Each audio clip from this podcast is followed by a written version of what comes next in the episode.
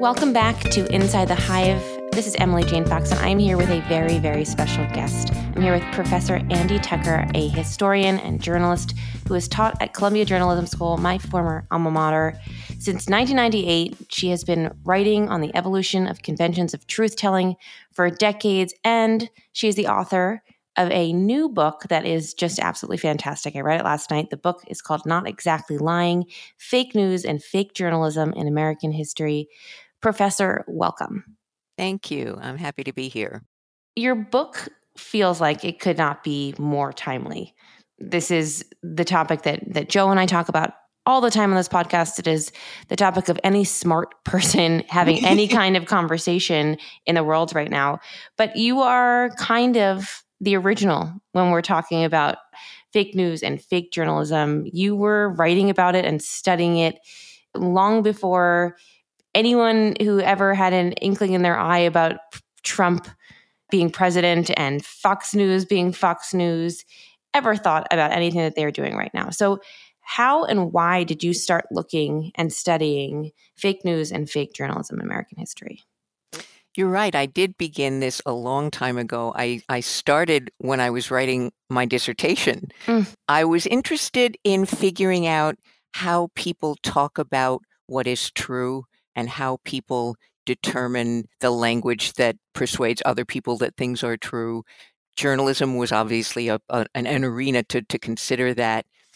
But it also became really clear really fast that you can't talk about conventions for telling the truth without also understanding the reasons and the conventions and the and the responses about what's false. So they they go together. Mm. And the more I studied journalism over the years, the more the more often I would see it's filled with hoaxes, it's filled with humbugs, it's filled with mistakes, it's filled with deceptions. It's also filled with some really great stuff, and they fight. They fight. And how truth wins out has always been an interest, and also how truth doesn't always win out has mm. been a sideline. Well, what is the difference? Is it is it a matter of timing? Is it a matter of circumstance, specific circumstances prevailing? What are the times when truth has prevailed? And what are the times when they haven't? Like what is the difference that is happening? What's the alchemy eh, that is being struck at that point Mm, alchemy, that's an interesting word. So much of it depends on the political and social and cultural atmosphere of the mm. time. It's really, really hard to tell straightforward, difficult truths in times of war, for instance. And we're seeing that with Ukraine, certainly. Mm. There's a lot of, of misinformation for propaganda purposes. There's also a lot of pressure to tell the good news on the right side. There was a, the example of the fighter ace, the Ukrainian fighter ace, who was supposedly shooting down Russian pilots right and left, and this was this took over social media, and it turned out that it was actually um, fabricated from a video game, the footage mm. that was used to tell this story, because it's so tempting to want to tell good news in a time of crisis. Sure. That's always that's always the era of greatest tension. Technologies though, new technologies come along and the first thing people think is, "Wow, this is really great. This is going to change everything. How are we going to use this?" And then the next thing that comes along is people think, "How do we tell what's true in this new thing that doesn't have any rules anymore eh, yet?" So those are the kind of inflection points that really need attention when we're thinking about truth and falsehood. Well, what's what's interesting in, in hearing you say this and then in, in, reading your book, it feels like the times when people are both most susceptible to believing things that are maybe not entirely true and and also when people are pushing things that are not mm-hmm. entirely true are in times of great strife and in, and when there's something to gain by pushing a specific side. Does that ring true to you? Yes, okay. yes, something to gain, and and often what that is is political power, and I, that's that's a lot of what we're seeing nowadays with the hyper partisanship. There have been other eras of hyper partisanship before, where fake news and fake journalism have flourished, like the, the Clinton years mm. with the mm. whole Arkansas project of of, of a billionaire funding a, a right wing magazine to dig up dirt on the Clintons, most of which was was aspirational or or never proven, mm. but it both feeds and is fed by these moments of intense political infighting and grappling for power. You just struck on something. Uh, you, you said both fake news and fake journalism. And I'm wondering if you could explain the distinction between the two of those. Yeah, that's a distinction that I make in the book. Fake news, um, we all know, we, we hear fake news. It's become just ubiquitous in the, the public discourse. Everything you don't like is called fake news. How I define fake news is, is false information, whether f- for whatever purpose, but that it might come to us from social media or popular culture, it, it, it often operates outside the information system of journalism. What I'm calling fake news is, I think, more dangerous. It's the, the appropriation of the, of the guise of professionalized journalism based on understood standards, the appropriation of that guise to push stuff that is deceptive often that's opinionated or that is partisan or, or, or advocacy of some sort. But it uses the language of objectivity and professional verification. Um, it calls itself, for instance, fair and balanced, as, mm. as Fox News used to do. That seems to that, that saying seems to ring a bell. Yeah, exactly. And and if you look at a lot of the very um, clearly partisan advocacy organizations in the public sphere now. You look at Fox News, you look at Project Veritas, you look at Breitbart, you look at Daily Caller, and most of them have statements that say we are accurate, we are verified, we, you know, if you if we make mistakes, let us know, we'll publish corrections. They hide behind that language in order to present stuff that sounds like and feels like journalism to people who want to believe it. But it is it is in fact um, fake news. These terms and uh, defining them and separating the two is so useful because obviously they get so lumped together. And I, I would say there's rarely a day in anyone who's listening to this lives where one of the two of those terms don't come up. But this is obviously not the first period where fake news and fake journalism has have existed. When in the US did these terms sort of enter our lexicon, whether they were named or they were just uh, ideas that people were aware of? Mm.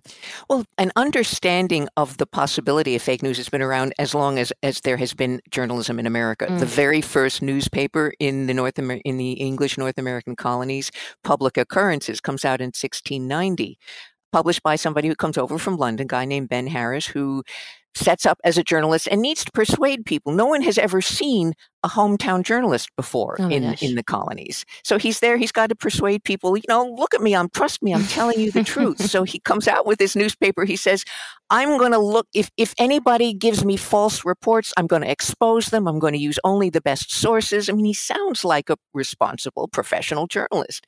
And then he publishes a piece, a little piece that says that King Louis XIV of France is sleeping with his daughter-in-law which he was not because he didn't have a daughter in law.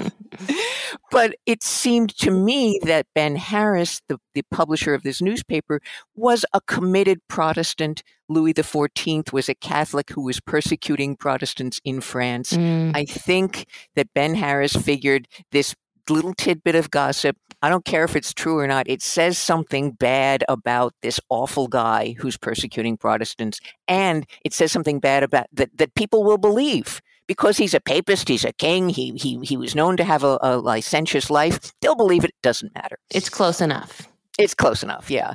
So there's been that from the beginning, but there was a real debate using the word faking that I found really interesting in the 1880s, 1890s.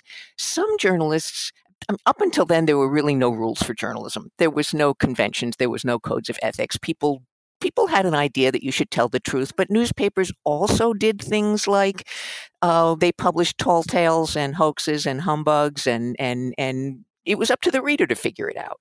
Or they didn't really know what was true, so they would use a headline, a standard headline, over a piece that was sort of unverifiable. They would say "important if true," mm. which of course meant that you know if it was not true, it was trivial by around the late 19th century, a lot of them were talking about faking as something they loved to do because it was it made their audiences, their readers happy. Mm. If you look at trade, there are new trade journals coming out in the 1880s, and one of them says faking is not exactly lying. It's embellishing a story. It's giving it a little bit of snap and sparkle. It won't hurt anybody. People will like it. And, and reporters enjoyed doing that. It gave them a little creativity. So the word is being used in, in this time.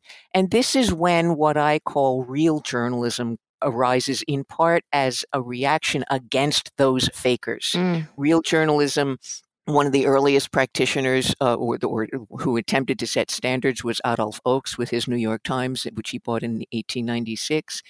There's an idea that journalism is not serving the public good, that it's not trustworthy, that the faking is, is giving it a bad name, that the yellow press is way too sensational. So mm-hmm. some newspapers start to try to set standards and to identify themselves as the journalists who do not fake uh, were, were these newspapers that did set standards more or less successful financially? Oh, that's a really good question. The, the, the, most successful newspapers are always the ones that push the boundaries and, and, and are a little sensational and yes. a little deceptive and a little fake. Yes.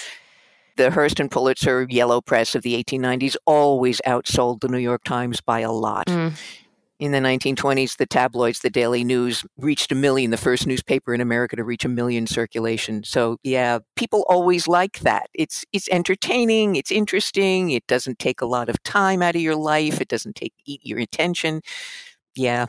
well, it just goes to show you that this tension between the business side of journalism and the capital J side of of journalism has existed long before the the period of time that we are currently in. And and hearing you talk about that era gives me shivers up my spine and i think it may be a little bit of ptsd for what it has been like to be a journalist over the last six years yeah. and i think uh, it's both been the heyday of being a journalist and i think a really terrible period to be a journalist because you are constantly on the defense about the work that you do because for 50% of the country, you are told that you are making it up, that it is fake news, that you are liberal media with an agenda. And I think some of that is is true for some journalists and for many many many journalists for every colleague that i've ever worked with we try really hard we're trying harder than ever to get it right and to be down the middle and I, I think hearing you talk about the roots of that really just set off every alarm bell in my brain of everything that I've been fighting against. Yeah, no, I, I, I, hear what you're saying, and that's that's the real danger of fake journalism is that it shadows real journalism. The ones who use the who, who use the language and the guise of real journalism and, and, and betray it um, make it all the harder for real journalists to do their really important, essential work.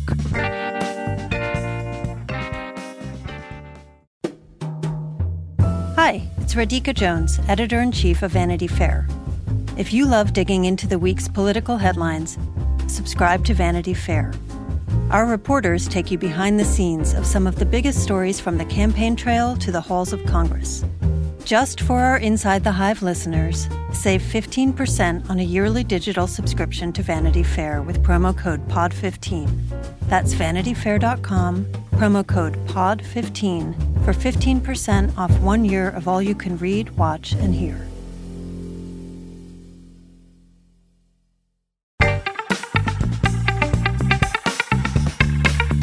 When I was at journalism school, it was 2011, 2012, and uh, my classmates and I, I think this was slightly post recession, but still sort of felt recessiony. And the news business was changing so much; it was really shifting over for for the first time. It felt like print was having a very very tough time, and digital was everything, but it still hadn't figured out how to be profitable in any way, shape, or form. So it was very very difficult time to get a job in journalism. Yeah, very. And so basically, our whole year of the program was spent talking about that. But I would imagine now for students who are at the journalism school, so much of the focus must be on exactly what you're talking about. I think that the problem of journalism today is fake news and fake journalism and misinformation. Is that right? Yeah, yeah, there's a lot of interest in misinformation, disinformation, a lot of anxiety, a lot of of um, tension. Yeah, and it's a really hard world out there for people who want to do good work in journalism. It's the, the, the, the kind of places where when I started teaching at the J School in 1998, people would graduate and they would go work on, you know, metro newspapers. That just doesn't happen. It's harder and harder to find the sort of place that lets you do the really important work. Well, that I think is entirely true. And because there aren't very many places where you can do the very important work anymore, I also think for readers, it's a really tough time to figure out how you get news down the middle. I hear all the time from very, very smart people. I don't know where to get my news right now. And I think part of that is because there are a few places to get your news, and also because even the good places to get your news have been demonized. How, in a historical context, I would imagine this is not the first time where people have high feelings of distrust in the media.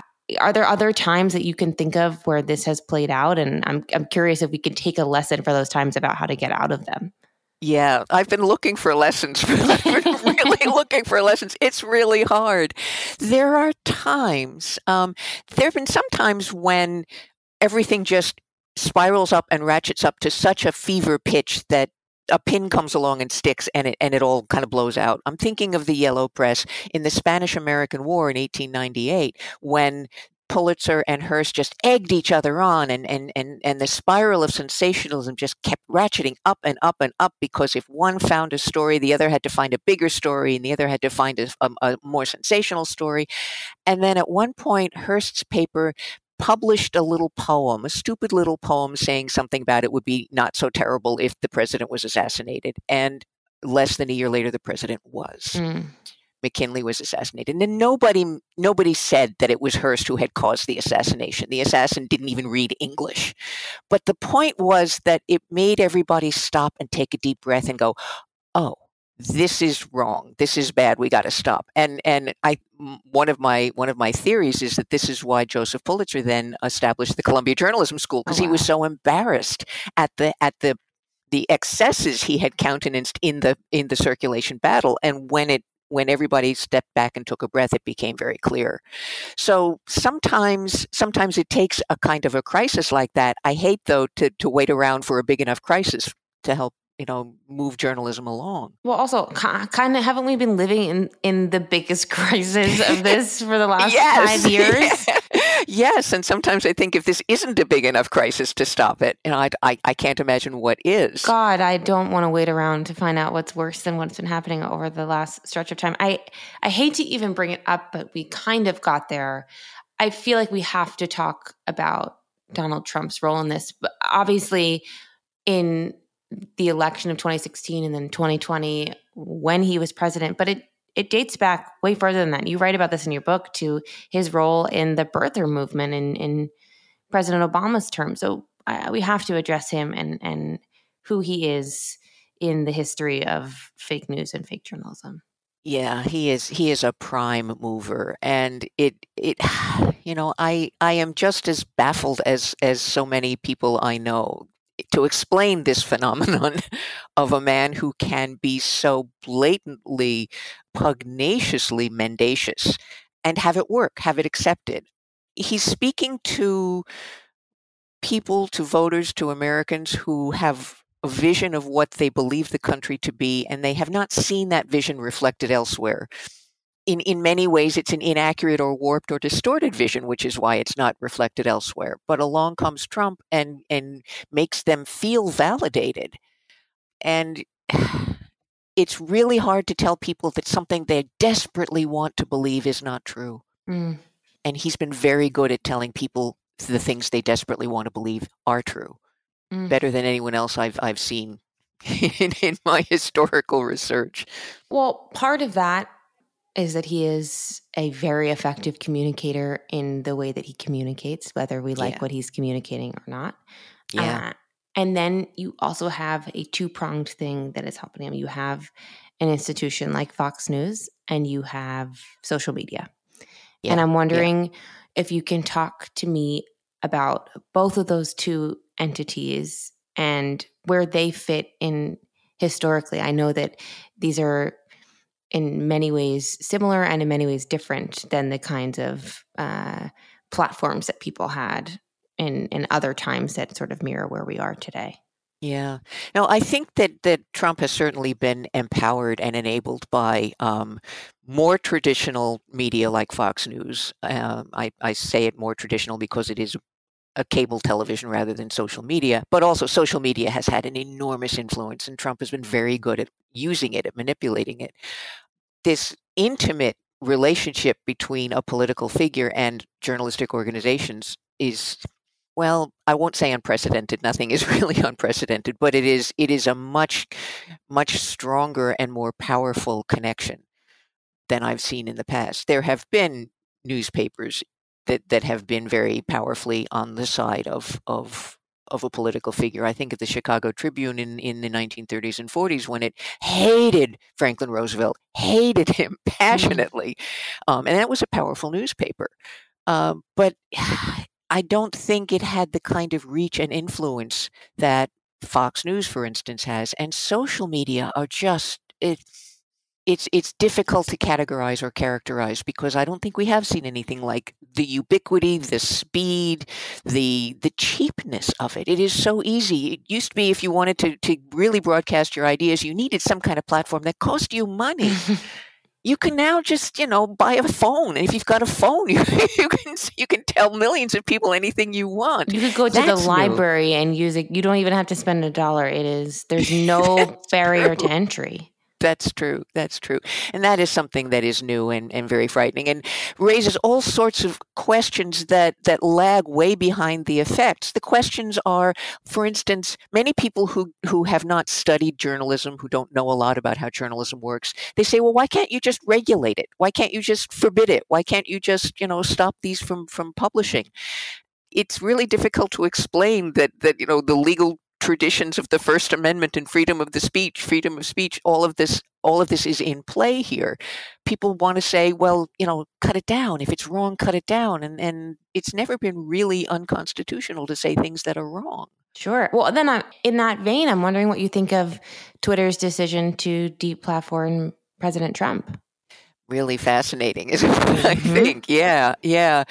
Eh, I think it was a private company making a decision that I it was a very brave decision. Mm-hmm. Uh, it was a very important decision, and I think it has certainly diminished Trump's voice among his followers. Although he's now finding other ways, he's although he's setting up his new social network doesn't seem to be doing that well. It yes. it was it was a a moment when he had the power and the and the voice at the same time. He's kind of lost that. I don't think that I really understood how powerful Twitter was until he was deplatformed because yeah. you instantly cut off oxygen to him. You had no way to hear from him directly. It not, not only did you not hear from him directly, you kind of didn't hear from him indirectly because his tweets every time he sent one was covered. It was on front page of newspapers. It was the top story on every cable news network.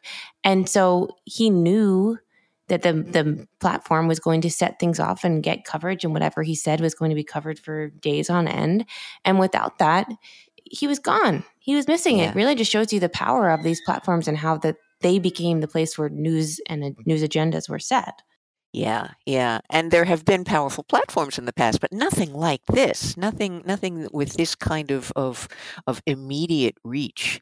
And it also it raised a lot of questions for journalists when he was on Twitter, when he was using Twitter so powerfully. As you said, do you really have to put it on the front page of the newspaper every time? Right. Do you do you cover it all the time like that? Do you give him that much amplification of the oxygen he already has? And that's a, that was a serious debate that I uh, that journalists would you know flying to screaming matches about about how to handle that kind of that kind of news. I was sometimes in those screaming matches, so I, I understand.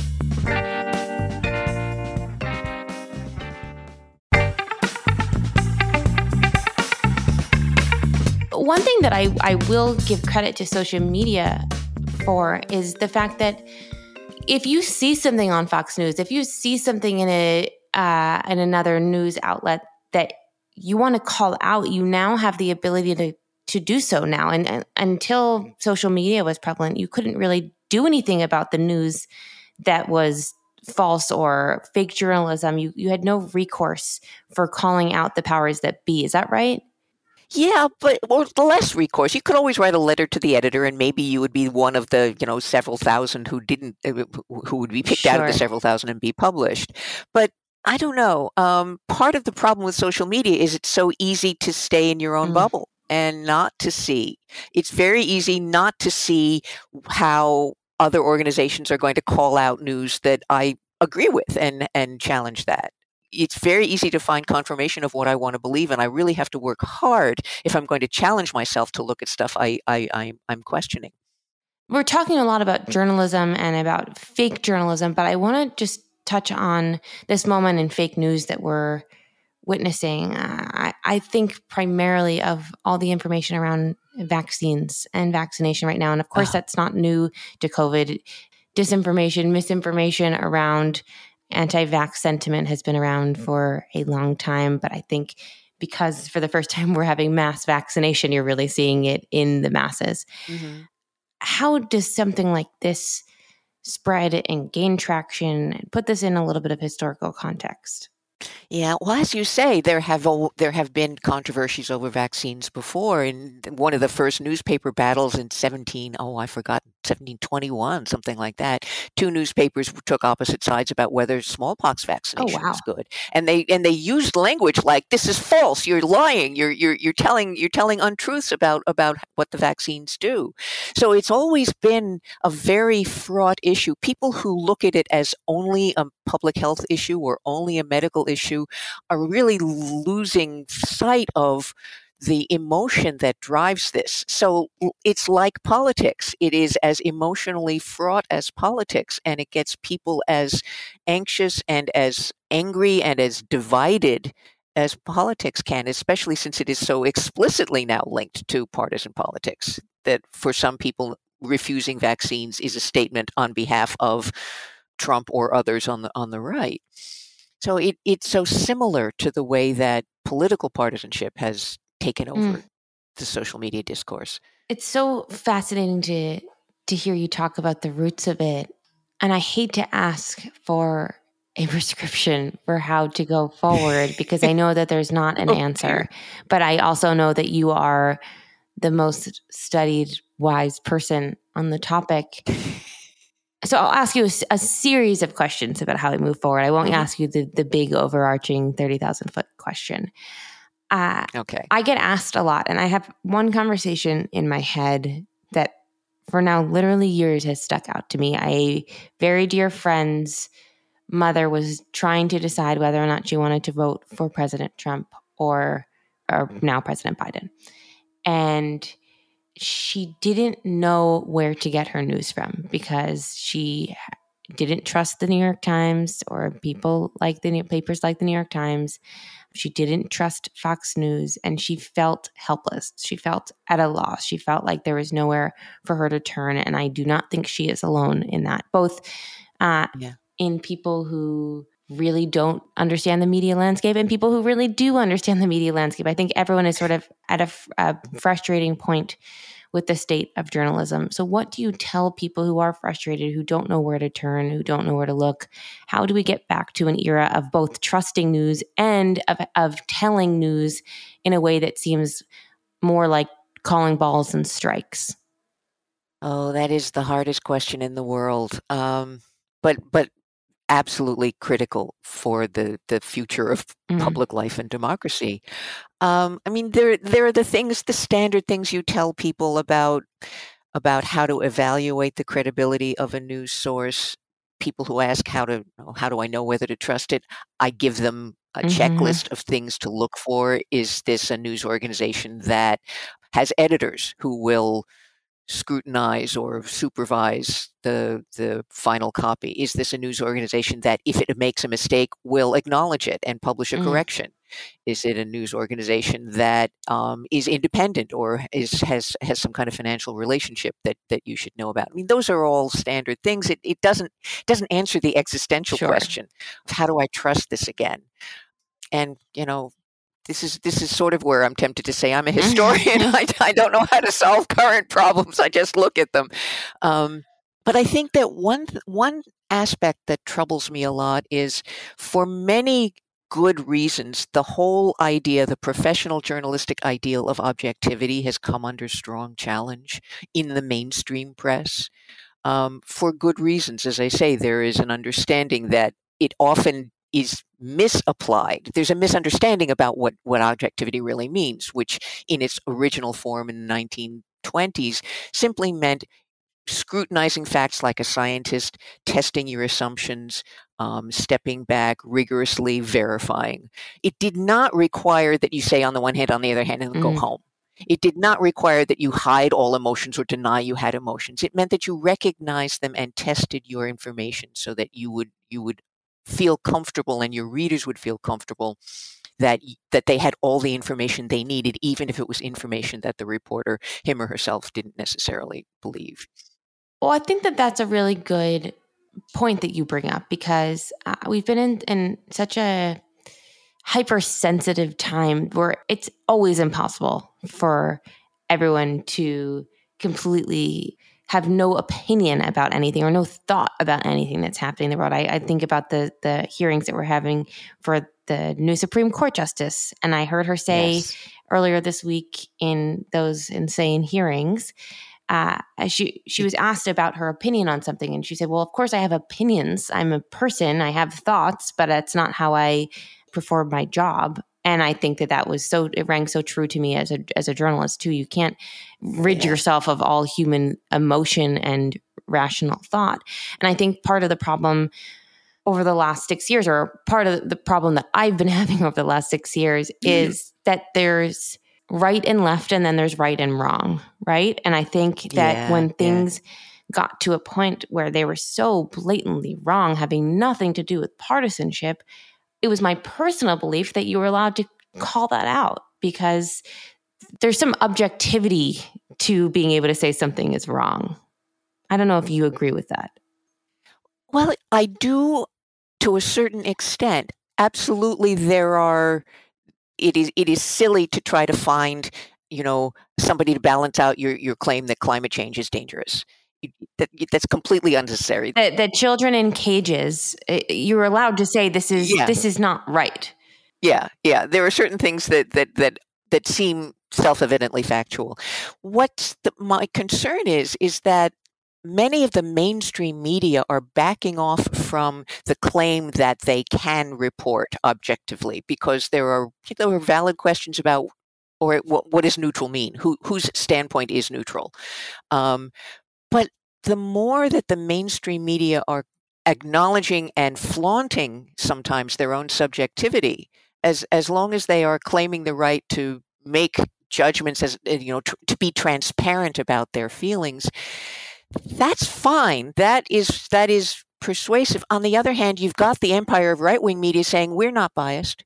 Mm-hmm. We're we're completely objective. We're verifying everything. So you've got on the one hand the people who are saying we have the truth, and on the other side you have the people who are doing the hard work of journalism, but they're saying, well, this is that we have to be transparent. This is this is coming out of this certain place.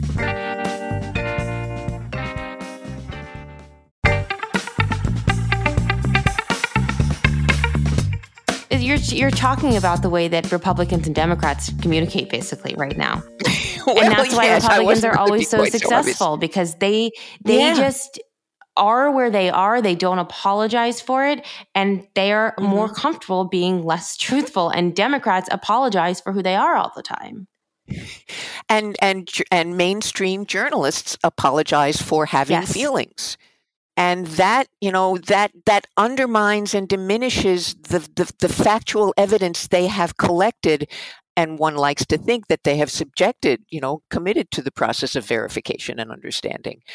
I'm not so sure that ditching objectivity or the, the language of objectivity for mainstream the mainstream media is is really going to help oh, well this is entirely fascinating. And this conversation is why I encourage everyone to pick up your book. It is a really fascinating, rich, historical understanding of where we are today. I feel like I gained so much wisdom and my my understanding of the situation that I have been thinking about and talking about for the last six years at nauseum is so much richer because of you. And I'm so grateful for you writing it and for you stopping by here today you were just a true wealth and fountain of wisdom, and I'm I'm so grateful for it.